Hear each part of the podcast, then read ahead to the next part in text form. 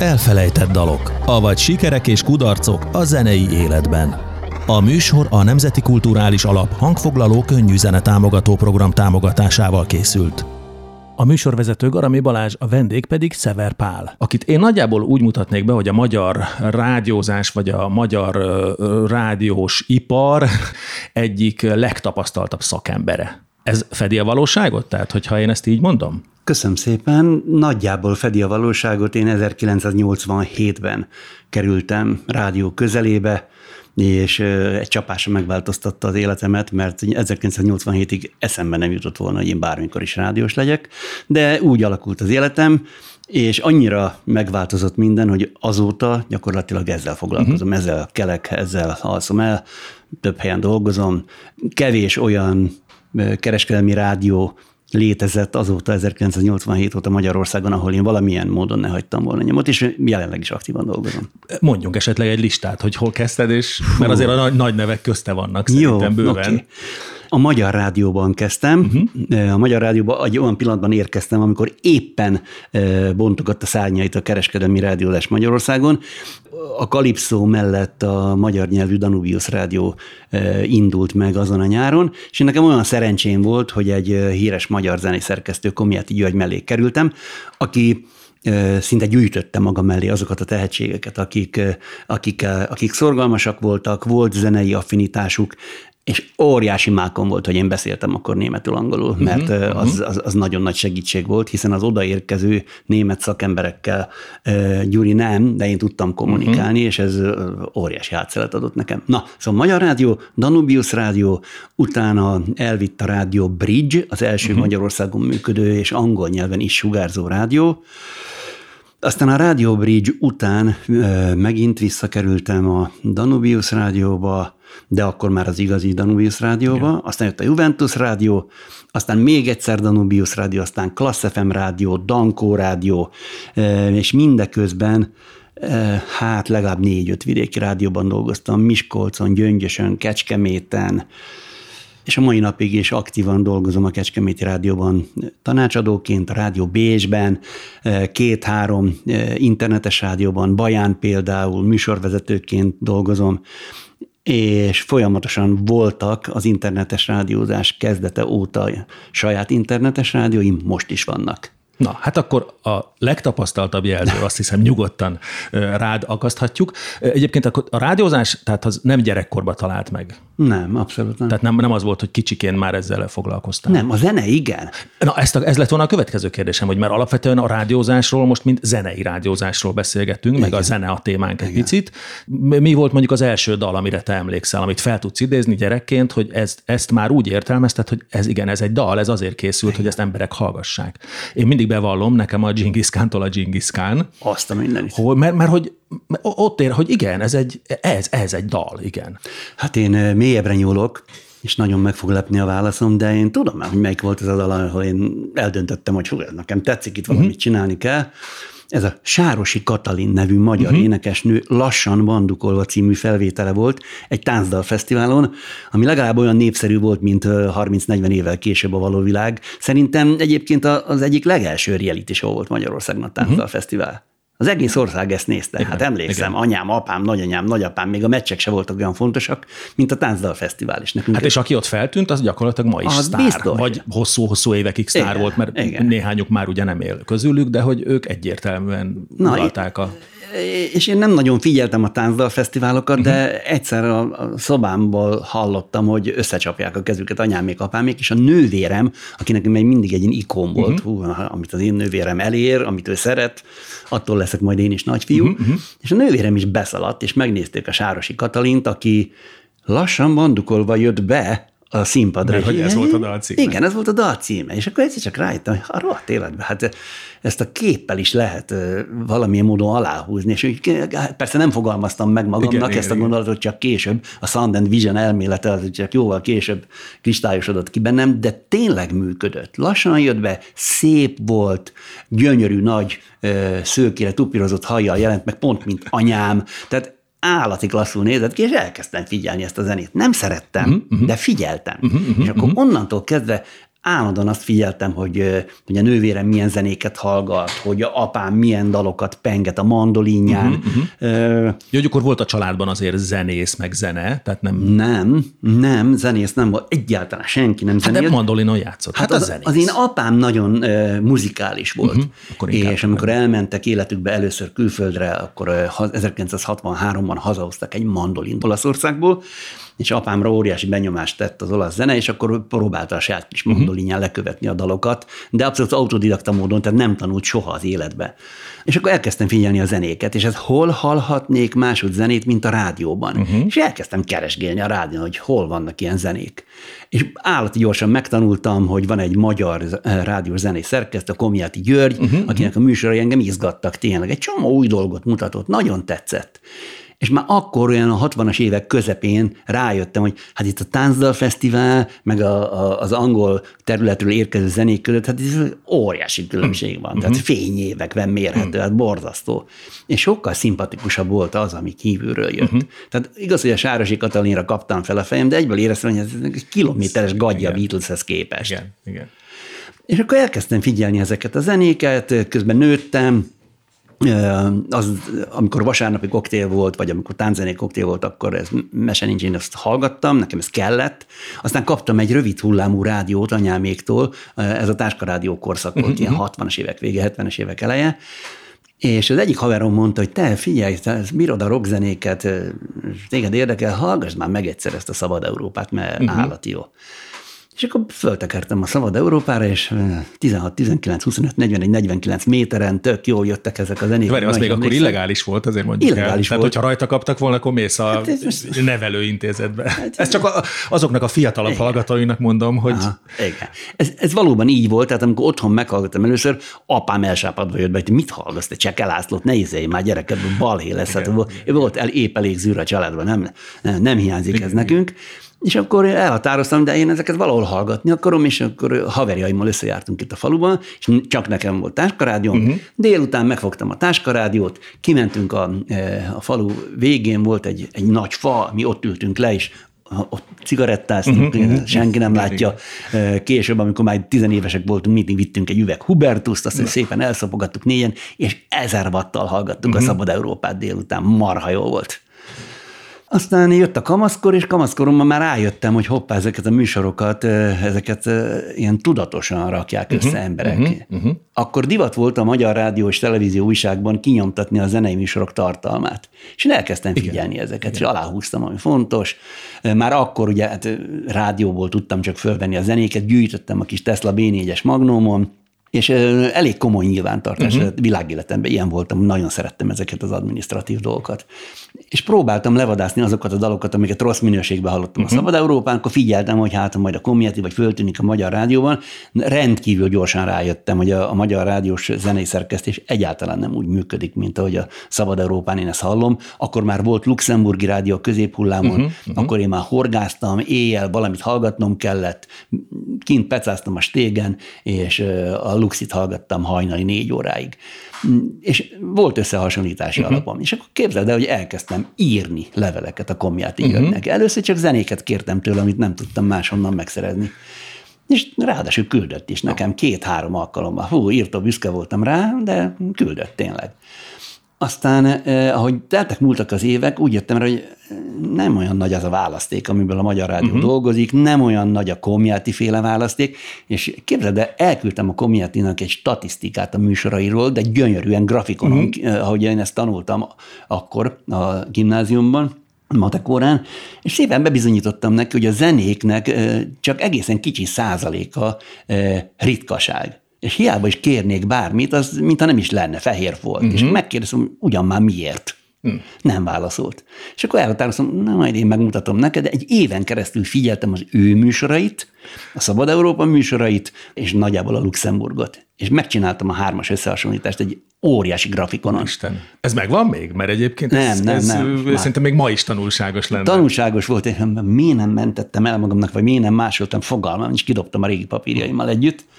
Elküldtem a Gyurinak, onnantól kezdve egy büdös választ nem kaptam tőle. Soha semmit nem küldött el. Megsértődött? E, ez később, mert ugye mondtad, hogy később együtt dolgoztatok. Hát igen, tehát tudom a választ, de még nem mondom el, mert ez a poén benne.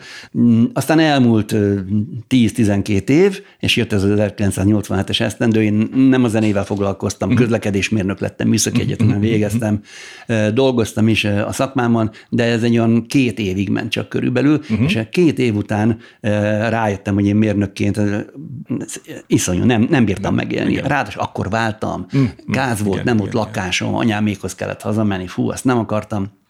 És akkor apám Wartburgjába beültem, fölmatricáztam, és az éjszaka már kim voltam, azok taxisként uh-huh, a, uh-huh. az utcán. Így dolgoztam körülbelül két-három évig, és egyszer egy nyári estén beült mellém a Magyar Rádió egyik zenei szerkesztője. 87 nyara volt akkor, akkor született a fiam, és pont oda hívtak a Bródi Sándor utcába. Beült mellém a Magyar Rádió egyik zenei szerkesztője, nem kifejezetten józan állapotban, de figyelte a zenét, amit én a kis kazettás magnon autós rádióból uh-huh, nyomtam. Uh-huh. És két-három zene után megkérdezte, hogy ezeket te honnan szeded? Hát, nem honnan szedem, mert a szabadkai piacra járok le, én akkor már DJ is voltam, diszkosként is dolgoztam, kellettek ezek az új zenék, és hát egy csomó rádió műsort figyeltem itt, uh-huh. amit el tudtam érni, a hangrázdát, Noviszádból, Futótűz, ez, ez nagyon jó zenék igen, működtek. Igen, igen. Meg diszkosként is cserélgettük uh-huh. a zenéket, és kérdezte, hogy hát, honnan szerzem, és akkor elmagyaráztam neki, igen, én komoly küzdelmet és komoly e, pénzt fordítok arra, uh-huh. hogy ezek a zenék nekem meg legyenek, ez nekem fontos, és megkérdezte tőlem, hogy beszélek-e angolul németül, és meglepődtem, mondtam, hogy igen, beszélek, persze. Hát nincs kedvem dolgozni a Magyar Rádióban. És mondtam, hogy dehogy nem, van kedvem, de nem, nem tudom, mi pénz, ez nekem most szükségem van a pénzre, azért taxizom, mert újra kell kezdenem az életem. És akkor mondta, hogy hát nagy pénz nem lesz, de esély az van, mert lehet dolgozni a nagy zenei szerkesztők mellett, mogulok mellett, és ki lehet nőni, mert itt uh-huh. már készülődik valami, uh-huh. lesz kereskedelmi rádiólás. Ezt képzeld el, másnap reggel szépen költöttem egy nyakkendőt, zakót, bementem a személyzeti osztályra, és ott azt mondták, hogy oké, okay, jöhetek ide gyakornoknak, minden további nélkül, végig kell mennem a zenei szerkesztőkön, és akkor, ha van kedvem, akkor maradhatok.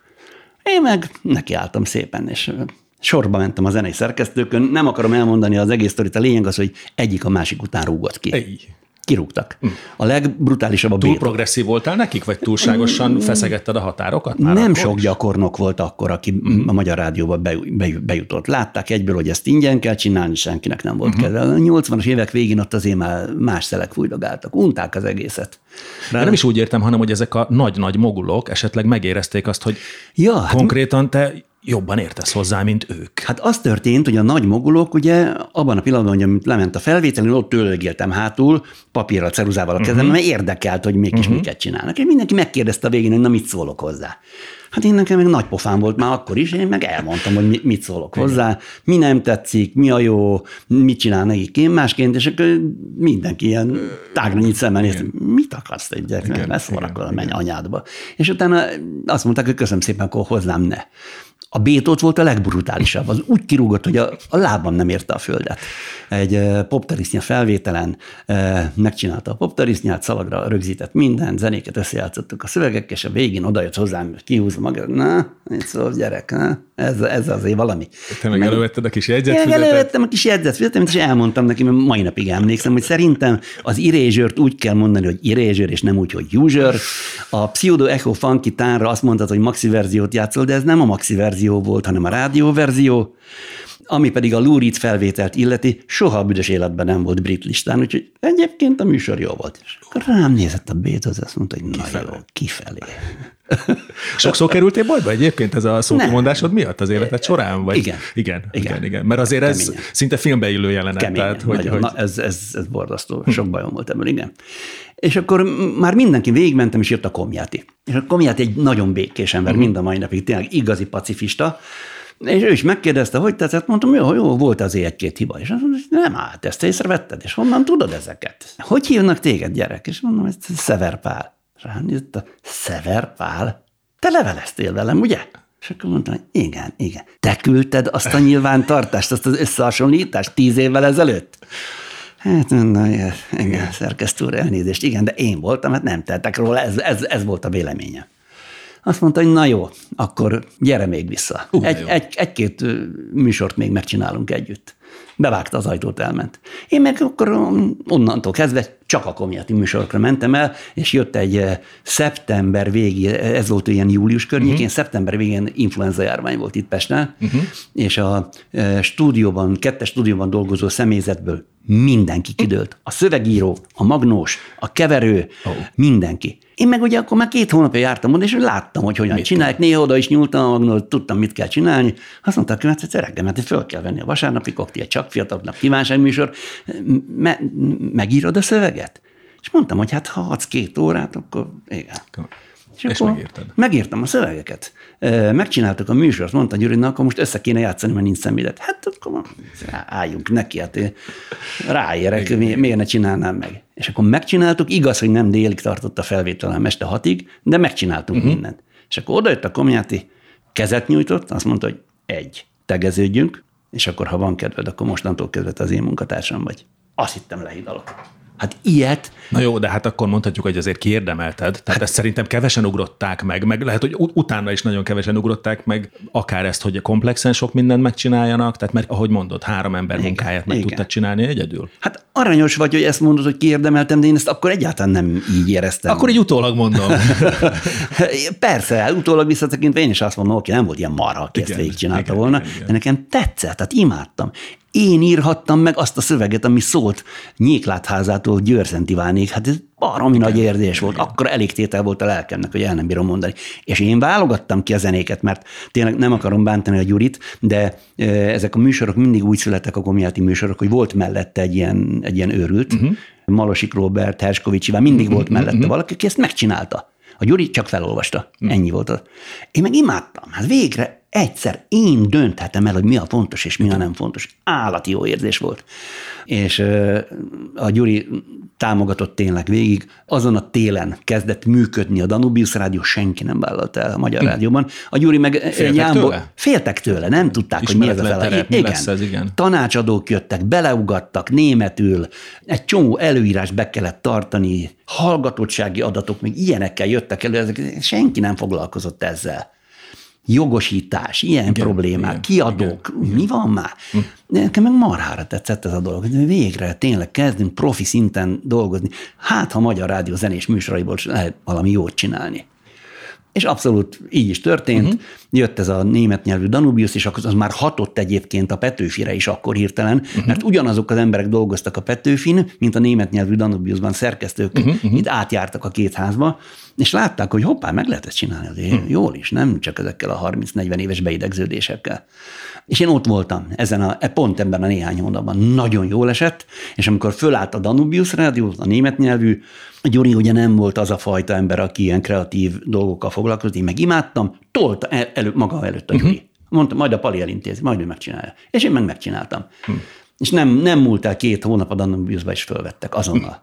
Szerkesztőnek, műsorvezetőnek mindent csináltam, ami elképzelhető volt. Állati jól működött, imádtam. Na, Tök hát jó. akkor igen, tehát akkor végül is meg, megismertük, hogy igen. hogy jutottál idáig. Jó, akkor most egy picit ugorjunk, mert ugye jó. akár a Danubius korszak, Juventus, tehát valóban ez a kereskedelmi rádiózás, ugye megvolt a rendszerváltásunk, kereskedelmi rádiózás, és azért nagyon sok kritika érte akkoriban is, meg most is még visszamenőleg is kritika éri a rádiókat, ugye, hogy hát gyakorlatilag bizonyos dalokat játszanak, bizonyos műfajokat nem. Na de ezt hogy élted meg aztán te programigazgatóként, hiszen kamaszként pont azt mondtad, hogy Igen. hát olyan dalokat akarok, amiket nem ismernek. Igen. De programigazgatóként pedig ugye egy kereskedelmi rádióban meg volt kötve a kezed. Igen. Mert a hallgatottság az mindent felülírt. Hát ez nem ilyen egyszerű. Szóval most már ennyi év távlatából azért el tudom mondani, hogy mi történt. Rengeteg vitám volt, uh-huh. rengeteg balhé.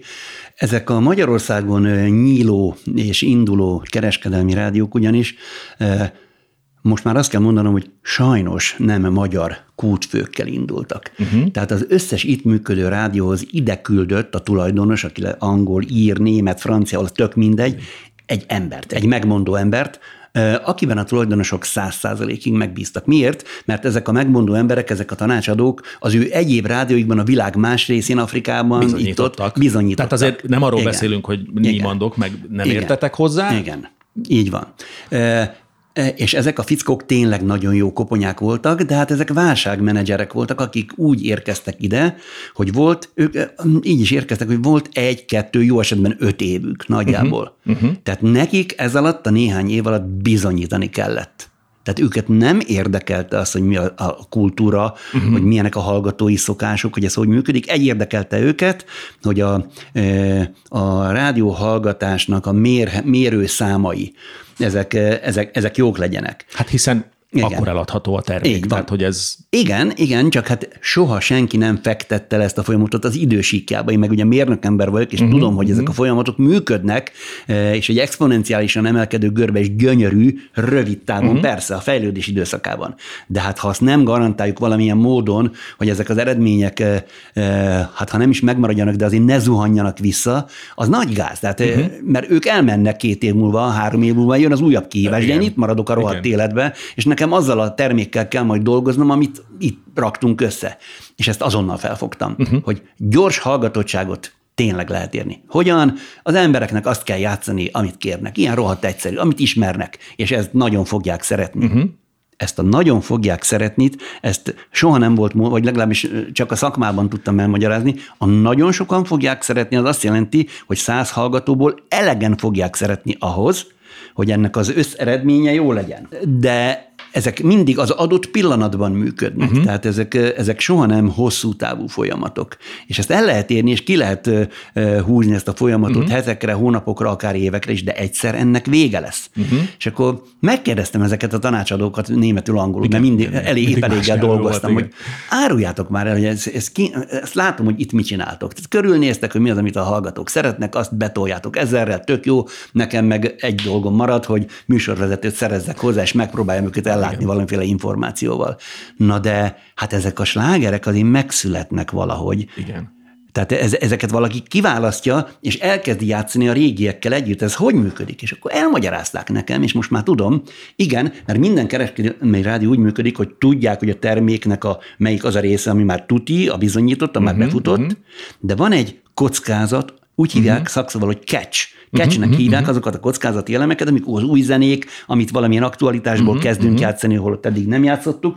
Na ez a catch, hogy ez hány százalék az összes zenéhez képest, ez rendkívül fontos. Uh-huh. A BBC, amelyik egy hát egy elég, ezt a szót muszáj kimondanom, nem tudok más mondani, de ez egy liberális rádiónak uh-huh. számít, már uh-huh. szakmai szempontból igen, liberális igen, rádiónak. Ott a catch óriási. Uh-huh. Ez az óriási azt jelenti, hogy időnként 15-20 százalék is. Igen. Tehát százból 15 igen. olyan zene igen, van, igen. amivel próbálkoznak. Uh-huh. Na ez az, mi nem működött itt nálunk, ez az catch. Itt ez Magyarország erre mi nem érünk rá. Uh-huh. Magyarországon egyébként is, ezt mindenki szemembe mondta, itt nem olyan a kultúra, mint amilyen szokott lenni. Ezzel egyetértettél, vagy egyetértesz? Mert az akár még mára is kihat szerintem, tehát hogy, hogy vannak mostoha gyermek műfajok, Jó. vannak mostoha gyermek előadók. Igen tehát, hogy akár pont, hát amit mondtál, hogy, hogy ezzel hogy tudtál megküzdeni egyébként, hogy nyilván belülről feszített a dolog, Persze. hogy te tudtad, hogy, hogy végül is egy népnevelő Igen.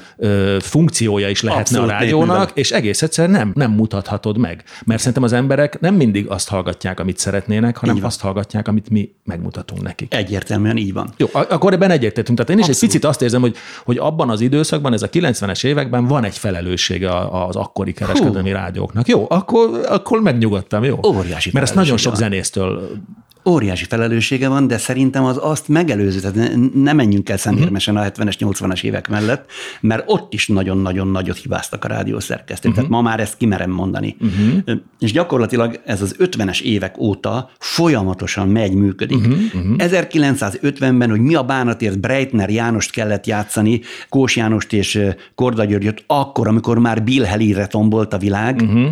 Uh-huh felháborító, hogy a 60-as években miért a táncdal fesztiválokon figyeltem fel én, aki nyitott vagyok egy Sárosi Katalin dalra, uh-huh. és miért nem a Beatlesre, vagy miért nem az Illésre, Uh-huh. És a 70-es években se volt más. Ott is ez a konzervativizmus. A 70-es évek volt a, a rock aranykora. Akkor nyílt a Black Sabbath, Zeppelin, a Uriah Heep. Mi, hol vannak? Miért nem játszottuk? Igen. Miért csak ilyen rövid szeletkéket mutattunk ebből a rohadt életbe? Akkor de ez, is nyilván vannak nemzetközi tapasztalataid is, de ez egy nemzetközileg is így van? Nem, nem. Vagy nemzetközileg egyértelműen? Mert nálunk tényleg azt érzem, nem. hogy van a párhuzamos valóság, ahol a tankcsapda Igen. soha nem játsza a rádió, vagy nagyon ritkán játszott a rádió, megtölt simán simán egy arénát, Simán. és azokat a dalokat, amiket egyébként a rádió játszik, azok az előadók pedig nem tudnak megtölteni. Nem, hogy egy arénát, egy falunapon is 20 ember áll a színpad előtt. És ez a fura kettősség, amit láttunk, ez egy magyar sajátosság? Igen, egy magyar sajátosság, de nem úgy működött, tehát nem ugyanazokból az okokból állt elő ez a helyzet az évtizedek folyamán. Uh-huh. Tehát az 50-es, 60-as, 70-es évek az egyértelműen azért volt, mert nekünk ezt kellett csinálni, és uh-huh. azért, mert pártmunka volt rádiózni, ennyi. De így van, így van. És pártmunkások csinálták a, a, a médiát, akik nem értettek hozzá, és nem is érdekelte őket, Igen. hogy mi történik. Akkor a, a 90-es években egy kicsit nyilván ez a, ez a vadkapitalizmus, ami elindult. Akkor é... picit az diktált, mert ugye mind a mai napig ez pár évvel ezelőtti történet, a Majka ugye ki vont karddal a rádiók ellen, hogy miért nem játszák őt, amikor a YouTube-on egymilliós nézettsége jó, jó. van. Na várjál, azért ne, ne ugorjunk ekkorát. Tehát a 70-es, 80-as évekhez mennék vissza, mert a 70-es, 80-as években már nagyjából lehetett volna mocorogni, főleg a 80-as évek végén az én példám is bizonyítja, hogyha oda jutsz a mikrofonhoz, hogyha oda jutsz a szalaktárba, azért lehet válogatni, és ott minden kincs meg volt, csak nem játszottuk. Miért? Mert akkor még mindig ugyanazok a zenei szerkesztők és ugyanazok a szakemberek dolgoztak, akik az előző húsz évben. Az emberanyag nem cserélődött ki. És, és, ezek, mentek. és amikor bekerültem a Magyar Rádióba, és rájöttem, hogy milyen rohadt kevesen beszélnek angolul, németül, oh. hogy nem olvassák az emberek a szakirodalmat. Hát valami őrület. Igen. Akkora csalódás volt, hogy el nem bírom mm. neked mondani. Egy kezemen megszámolom, mm. hányan voltunk, akik beszéltek valamilyen nyelvet. Meg egyáltalán nyitottak voltak Igen. a... És akkor jött a 90-es évek, a uh-huh. vadkapitalizmus, amikor viszont már itt voltak ezek a tanácsadók, akik rövid távra érkeztek, és nekik uh-huh. bizonyítani kellett, és ugyan látták, hogy mi itt a helyzet, és egy itt konzerv, iszonyú Igen. több évtizedes konzervatív hagyományok öröklődnek, mert nem érdekelte őket. Neki csak két-három évük volt, nem érdekelte a kultúra. Azt fogjuk játszani, amit mi kitaláltunk, és ezt nyomjuk. Kimaradt, rengeteg évtizedek maradtak ki, mm. és hát mi ilyenné neveltük a hallgatóinkat. Ilyenek a hallgatóink Kicsit, sajnos. Igen. Tehát van Sáros ilyen Katalin, és aztán jött a technókorszak, most pedig igen. a Majka. Haláciki. Sajnos, mintha, mintha mindig lett volna ok arra, hogy ne nyissunk a világ felé zenében. Hm. Egyszerűen nem értem. Pedig majd, amikor zenékről beszélünk, Igen. olyan kincseink vannak, hogy az valami eszméletlen. Na, de akkor most egy picit ugye méltán és méltatlanul elfelejtett dalokról beszélgetünk. A méltán elfelejtett dal, akkor mm. tulajdonképpen mondhatjuk, hogy hú, ez most csúnya dolog lesz, és természetesen senkit sem megbántani, sem megsérteni nem szeretnénk, de hogy akkoriban, mondjuk a Danubius a 90-es, akár a 2000-es években nagyon sok olyan dalt játszott, ami szerintem kimeríti a méltán elfeledett Igen. dalt. Igen. Tehát, hogy akkoriban nagy nagyon nagyot ment, mindenki azt gondolta, Igen. hogy hú, ez fantasztikus, ha jó dal, de mára elfelejtettük. Igen. Van-e neked akár ebből, ebből az időszakból egy ikonikus, amire azt mondod, hogy na, hát ez az, ez olyan, amit nem is baj, hogy elfelejtettünk, nem is baj, hogy nem játszuk. DJ Bobótól elkezdve össze volt rakva, tolta a marketing, és elhittük, hogy ez jó, és elhittük, hogy most ezt kell hallgatni, uh-huh. szakmai szemmel nézted, akkor érezted, hogy nem, ez tulajdonképpen ez nem jó. Igen, hát a DJ Bobo azért jó példa, mert ugye ez a 80-as évek vége, 90-es évek eleje, ahol hát akkor tombolt az Eurodiszkó. És én diszkós voltam, tehát uh-huh. majdnem húsz évig mhm, diszkóztam, uh-huh. és uh-huh. egyáltalán nem tagadom meg a, ezt az oldalamat, nagyon szerettem. De valami olyan katasztrofálisan rosszat tettünk azzal, hogy a diszkózenét ilyen ütemben kezdtük nyomni, hogy a Sabrina Boys Boys például nekünk majdnem négy éven keresztül olyan sűrűséggel kellett játszani, mert, mert állati jó volt a, a hallgatottsága, a mérése, ezt egyszerűen nem értem, de nagyon rosszat tettünk ezzel. Tehát ö, olyan rangra emeltük ezeket a dalokat, ami, amit nem érdemeltek meg. Tehát akkor már a Snap volt az elektronikus zene úttörője, azt kellett volna olyan erőkkel Igen. nyomnunk, mint a DJ Bobót vagy a Sabrinát. Érthetetlen számomra, hogy miért csináltuk, illetve értem az okokat, mert, mert akkor a Magyar Rádióban ezek ott voltak, uh-huh. bekerültek, és valaki ezeket kiválasztotta, hogy ezeket képzeld el, hogy a Magyar Rádióban úgy működik. Hát mert lehet, hogy az aktuális slágerista alapján azt mondta, hogy jaj, ez most megy. Ne, ennél sokkal rosszabb a helyzet, képzeld el. A Magyar Rádióban dolgozó zenei szerkesztők nem válogathattak minden zenéből, csak azokból a felvételekből, amelyeket a Magyar Rádió zésített. Zésítésnek hívják azt, amikor egy dalt kiválasztasz, uh-huh kiátszott szalagra, uh-huh. és onnantól kezdve minden zenei szerkesztő e, láthatja, beszerkesztheti a műsorába. Ilyen volt például Sabrina Boys, Boys, Boys. Uh-huh. Bárki szerkesztette. Hogy mi volt a Sabrina Boys, Boys, boys együtt bekerülő másik 500 dallal, nem tudjuk. Nem, én tudom. Nem választotta nem, ki nem az az ember, aki kiválasztotta Aha, az ésítésre. Oh. Ezért maradt benne a Sabrina Boys Boys Boys, és lett ikonikus emléke annak az évnek, és évtizedekkel később is, hogyha a Danubius játszani akarta, A hallgatók azt mondták, jaj, jaj de jó, jaj, de jó, igen, persze. szeretjük, felismerjük. Igen. Hm. Halálciki. Tehát akár egy-egy ember vagy egy szűk kör döntése igen. igen. Kulturális meghatározó és, lehet. És kulturális ez a, ez a zésítés, ez nem csak uh-huh. a mhm. külföldi felvételekre vonatkozott. Tudnék mondani példát.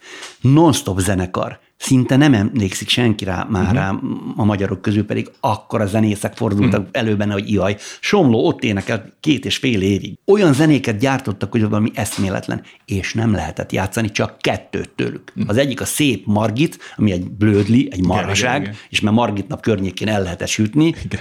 A másik pedig a, a tréfás kedvű Jack, ami megint egy, egy iszonyú blödli, a magyar country, de emellett a non olyan felvételei voltak, hogy valami csoda a progresszív rock, a rock és a szól határán mozogtak. Uh-huh.